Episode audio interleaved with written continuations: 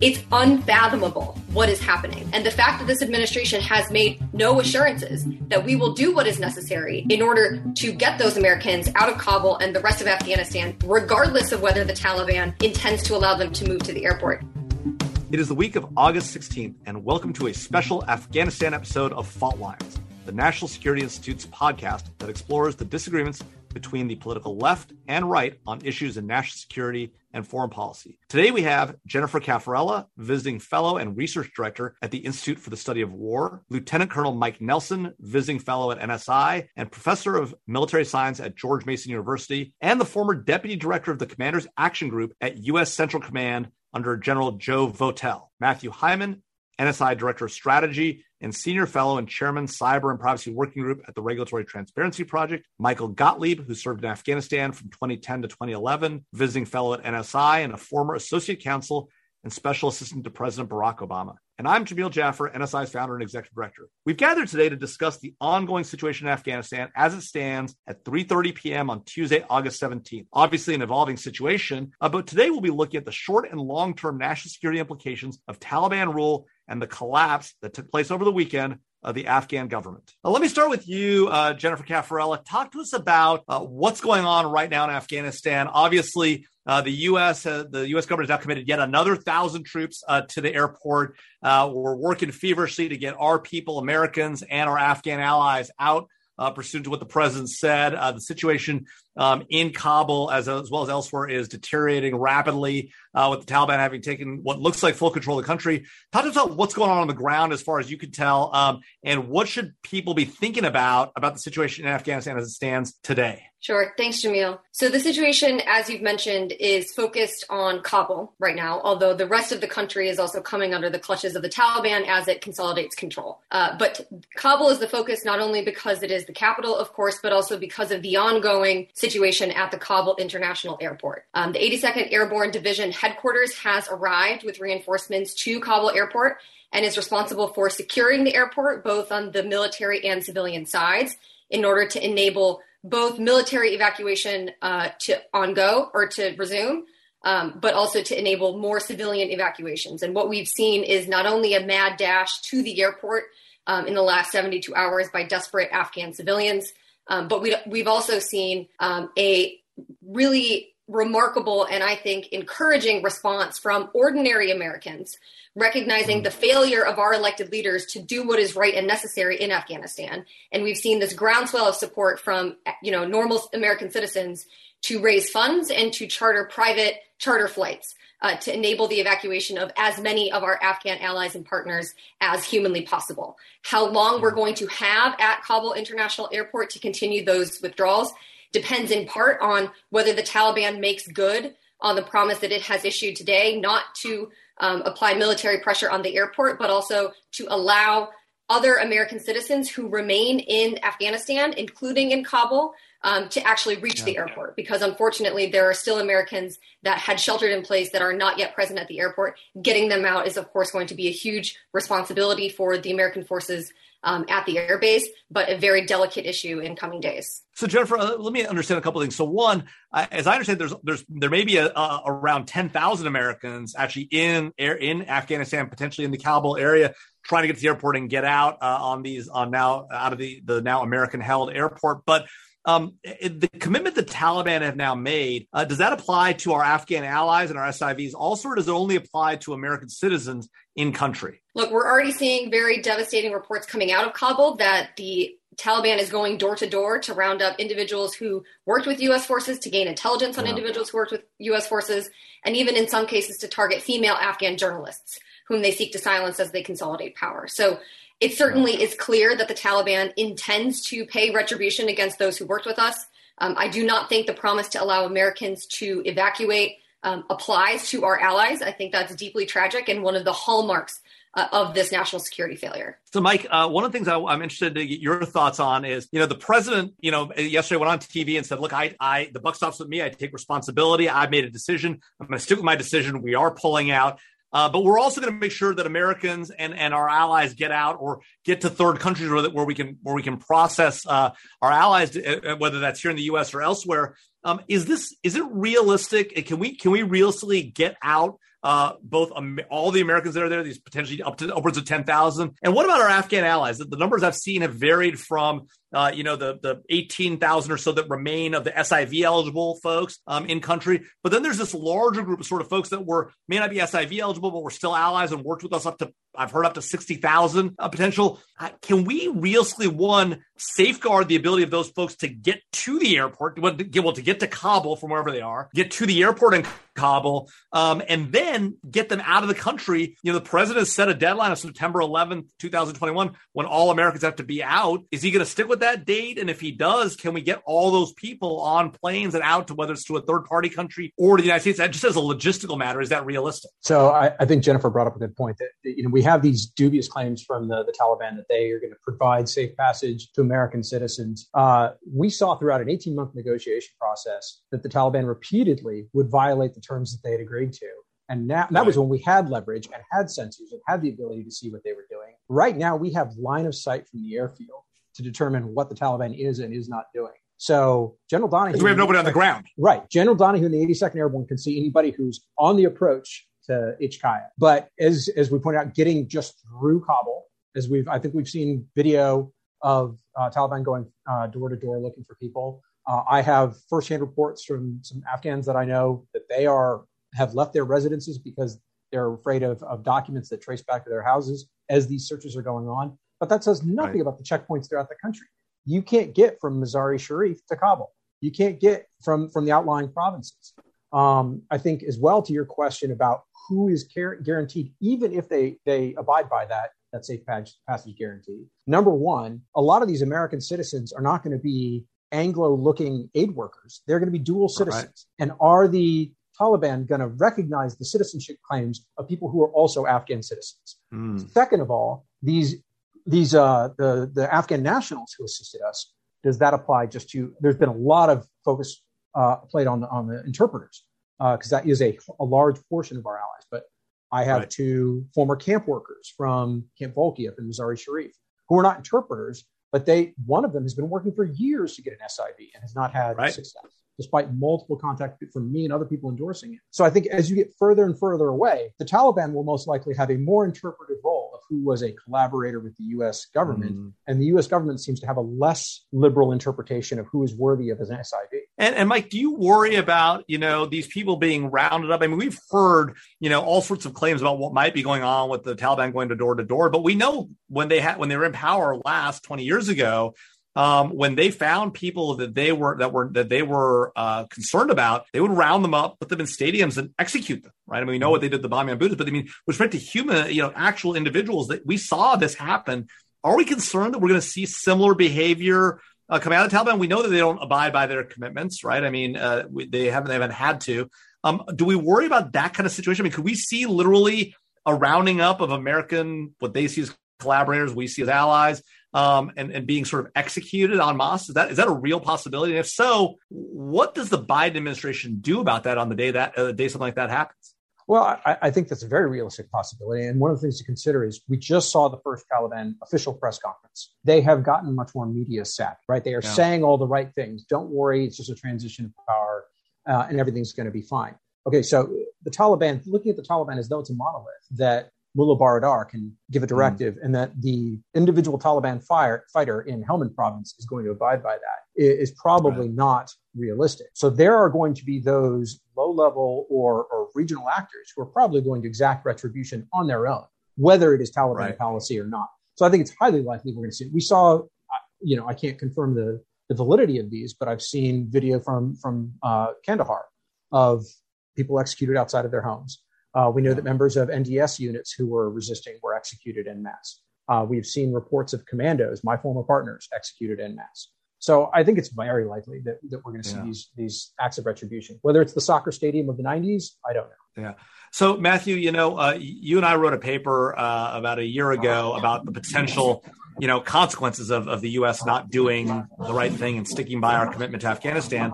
Well, here we are. Uh, the president decided to withdraw. We've, we've largely pulled out, with the exception of seven thousand troops we put back in um, to to effectuate the withdrawal. Um, what are the long term consequences? What are the what's the impact on our allies on one hand uh, and and our adversaries on the other? Well, it's disastrous um, in terms of our allies, they will take note, and particularly, you know, I would say our allies that are in tough neighborhoods. So if we think about our allies that are located near China or our allies that are in the Middle East, um, they will note that, you know, as as comes up from time to time, uh, America doesn't keep its commitments, or uh, America certainly doesn't have the stomach for a long term fight. And so, our allies, when we ask for their help and we need them to stick their neck on the line for us, are going to be much more reticent to do so. And you know, reverse the reverse positions. If we're Israel, if we were all Israelis, or we were all um, from the UAE,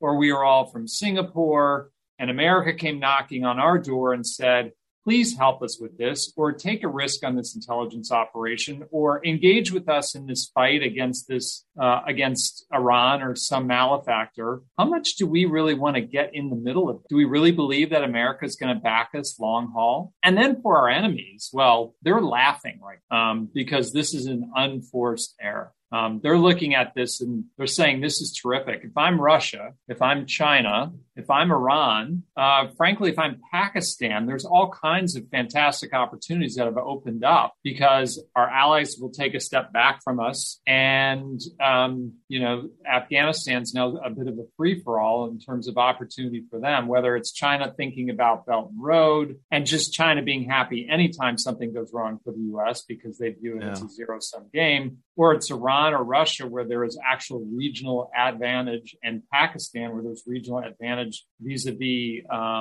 having sort of a client state in Pakistan that helps them um, bulk themselves up vis a vis India. This is good for all the people we don't like, and it's bad for the people we care about across the board. But Matthew, what, I mean, let me let me sort of give you what I think what might be the administration's best pushback on this, which is, look, um, that all sounds great, and it all sounds great. Oh, we're backing off, and everyone, you know, our allies will be upset, and our and our enemies will be emboldened. But isn't the opposite true? We've we've been there for twenty years. We did commit to our allies. We've been there for twenty years. They, they are willing to pick up their their part of it, as Jake Sullivan and and President Biden both said very publicly. It's the Afghans' fault. They're not willing to do their part. Um, and and what the real message for allies is, hey, we're making that pivot we told you we'd make to Asia. We really are going to use our forces to protect you all um, against the larger China threat. Um, and we're going to we'll commit to you for 20 years, 20 plus years, but we just won't commit forever. You've got to take on some responsibility. So isn't this really consistent with the message that we're moving away from this focus on Central Asia and the Middle East um, to a more of an Asia focus, and we're willing to put our forces and our might behind that pivot. And also, um, you know, look, it's not a it's not free. You've got to do your part too. Why isn't that the right takeaway here? Well, I know you're playing devil's advocate. We know it's not the right takeaway uh, for a couple of reasons. Number one, the commitment in terms of uh, personnel uh, to the Afghanistan effort over the last couple of years, as we all know, has been relatively small. We haven't had 100,000 forces there for years and years and years. Uh, what we had there was in, in or around 5,000 over the last couple of years. We haven't had a death, a military death in Afghanistan for the last, I believe, year and a half. So this notion that this was this huge drain on America's resources to go toe to toe with China uh, has always been a bill of goods it is a bill of goods. You know, whether or not we had a de minimis presence in Afghanistan does not turn the tide vis-a-vis our competition with China. So I think that's always been a false narrative. Um, hmm. And and and so you know, the pivot has certainly happened, um, but the pivot doesn't mean we abandon all of our commitments around the world. Um, because if that were true, that would mean we should be pulling up from all sorts of places around the world where we remain, and rightfully so. We still have many troops in Europe.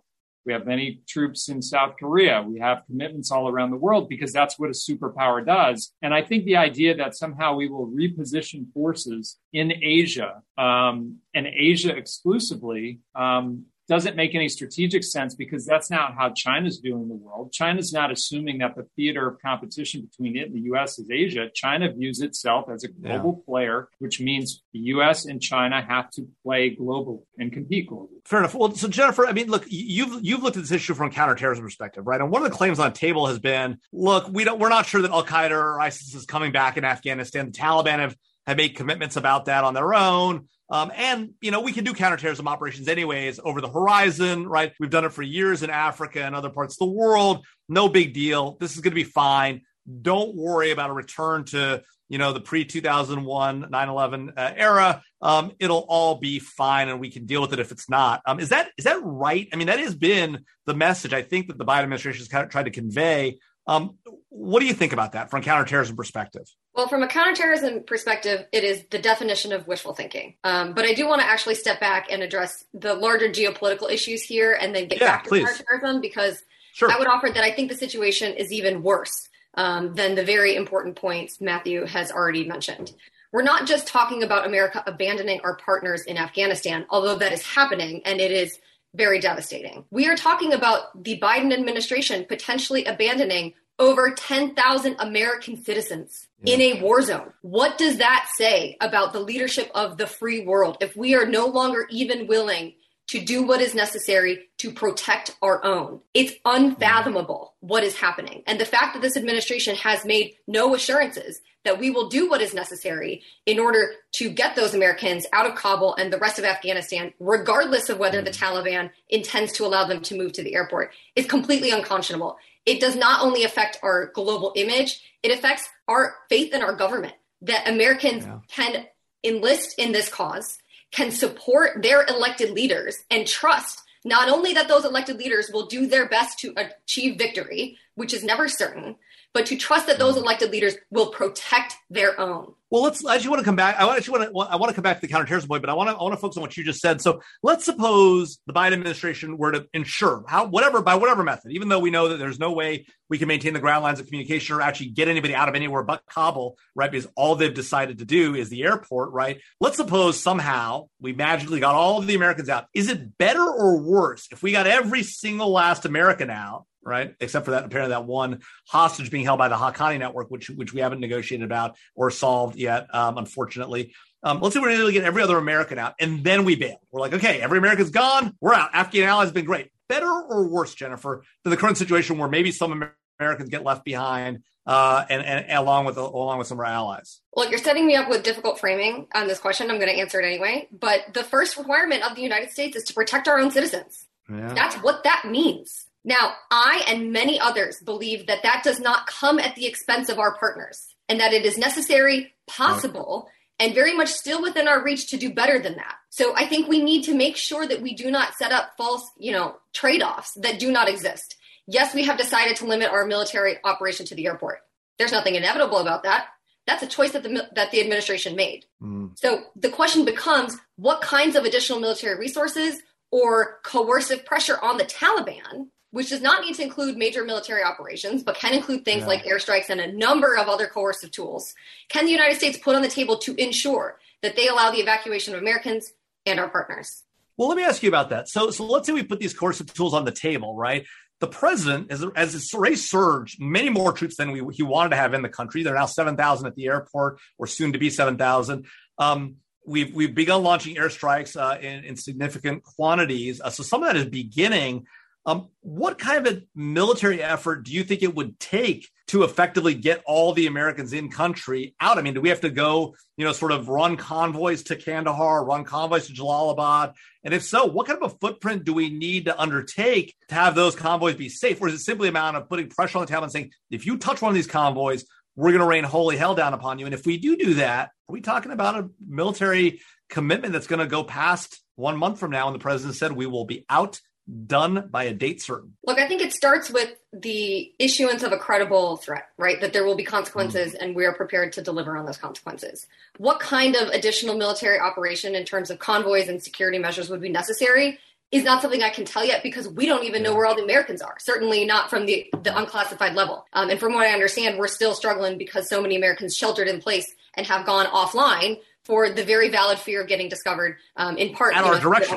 At the State Department's direction. At the, right at the State Department's direction. So, Mike, uh, you know, look, you've been involved in some of this stuff in the past. I mean, is seven thousand troops enough to do what we need to do? Can we can we effectuate what we need to? Is the president going to need to commit more forces? Is the commitment need to need to go, going to need to go past September 11th? If Jennifer's right, and we at, the, at a minimum we got to get the Americans out, and as you and she and I and Matthew all agree, we've got to do a lot more with our Afghan allies. Is this thing going to go past September 11th if we're going to maintain even the most basic commitment of a nation to its own citizens, and then beyond that, our moral commitment to our allies? Uh, and if so, are we going to have to negotiate with the Taliban uh, to make this happen? And what does that negotiation look like when we have, as you point out, no chits left in the in the in the hopper? So I think the biggest problem we have is right now everything is based on the good faith of a bad faith actor, uh, and right. we have uh, we've decided we've decided to, to, go about this with an entirely inverse planning process to make the decision to execute the, the, decision and then realize the impacts of the decision and the subsequent things that we need to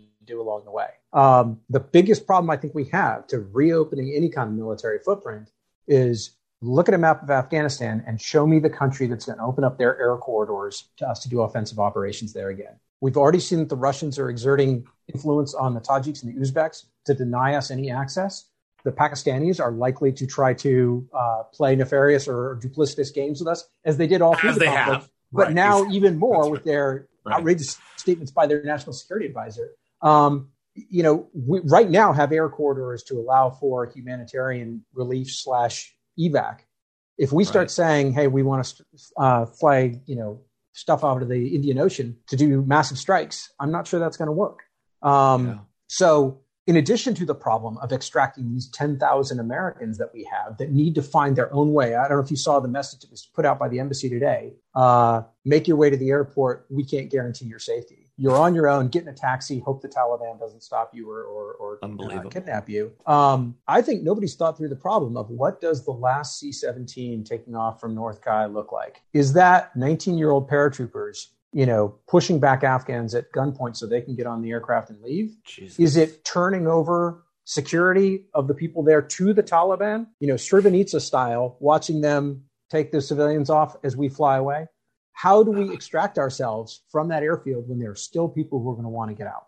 And I don't think anybody's thought of that. Or if they are, right now they have no solution to the problem because, once again, we made the decision before we had the mechanisms in place. So, Matthew, you know, you you were you were on the ground in Iraq um, when the U.S. was was um, had its forces there, um, and you saw the departure in 2013. Uh, you weren't there necessarily in Iraq at the time, but you watched from afar the, the departure of American forces in Iraq and then the need to put American forces back in um, after ISIS established its caliphate and sprinted across the Syrian Iraq border. And I know Jennifer knows a lot about this this conflict also. Uh, uh, is is it is that the wrong analogy to draw here? I mean, obviously the parallels are not identical. Iraq's a very different situation.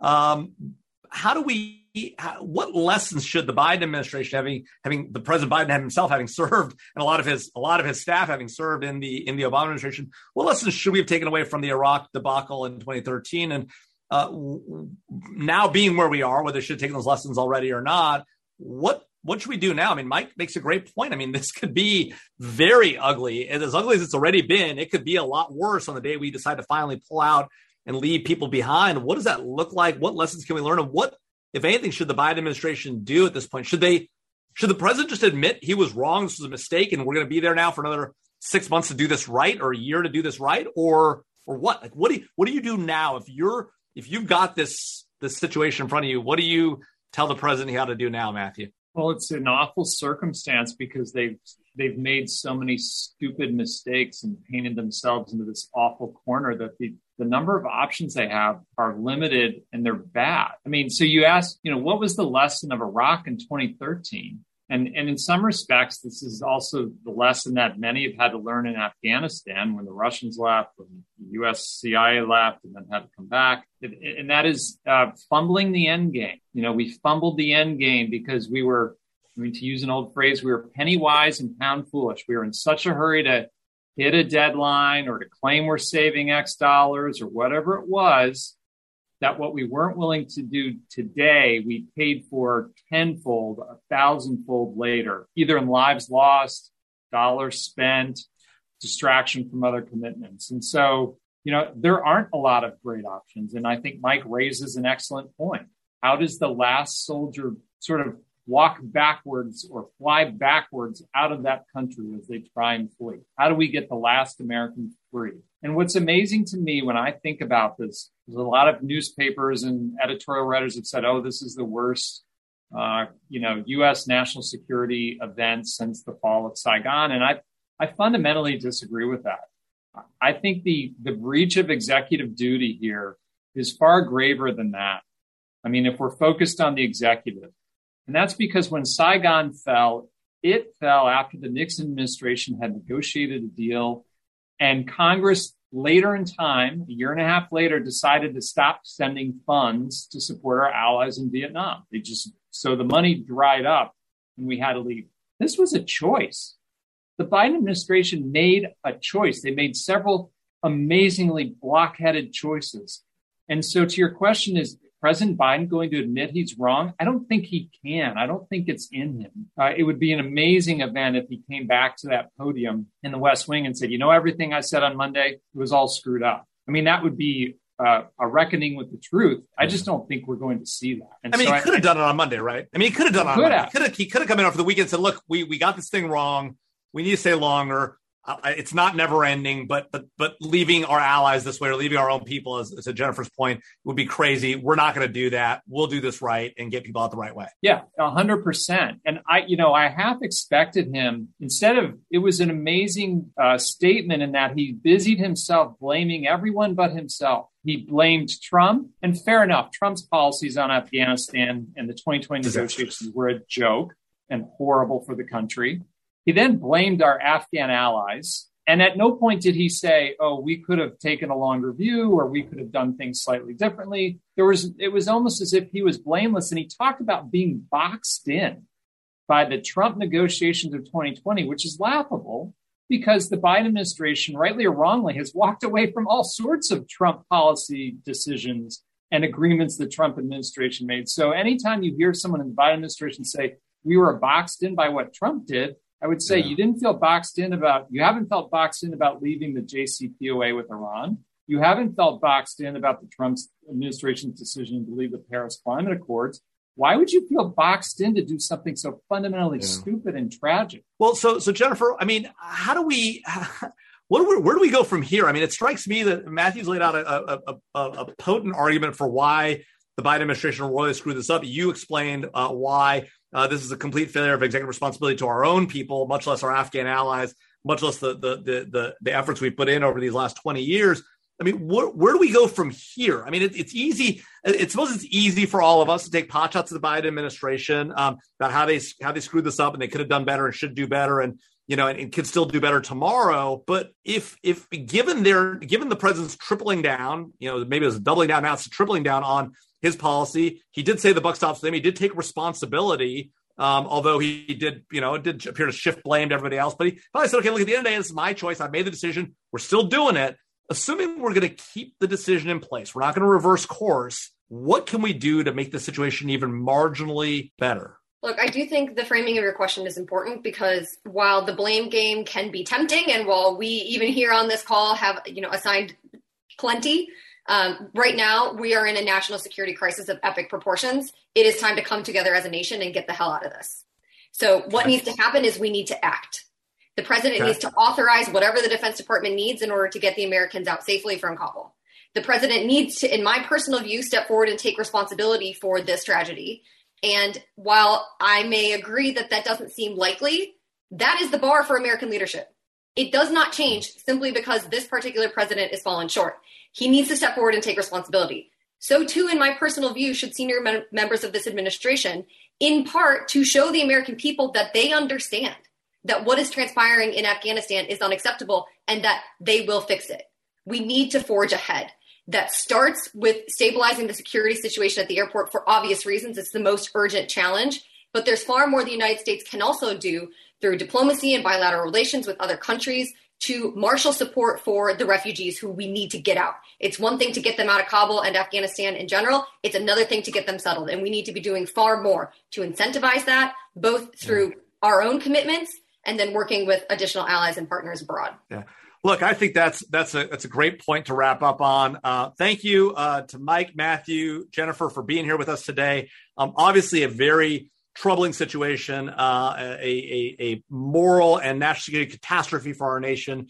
Um, uh, there will be more to talk about on this over the next coming days, weeks, and months. Um, so we'd love to have all of you back and have a follow up conversation. Uh, hopefully, we do find a way. Hopefully, we do make the kind of commitments, Jennifer, that you're talking about, um, and we do get those Americans out and our Afghan allies out safely. Um, and and frankly, we we demonstrate that America does stand by its commitments, even though today it looks like we're unwilling to do that. And and you know, for an administration that was deeply critical of the prior administration and the frankly the failings of the prior president to admit his own errors and when he made mistakes Um, this administration doesn't seem much more willing to do that on their own.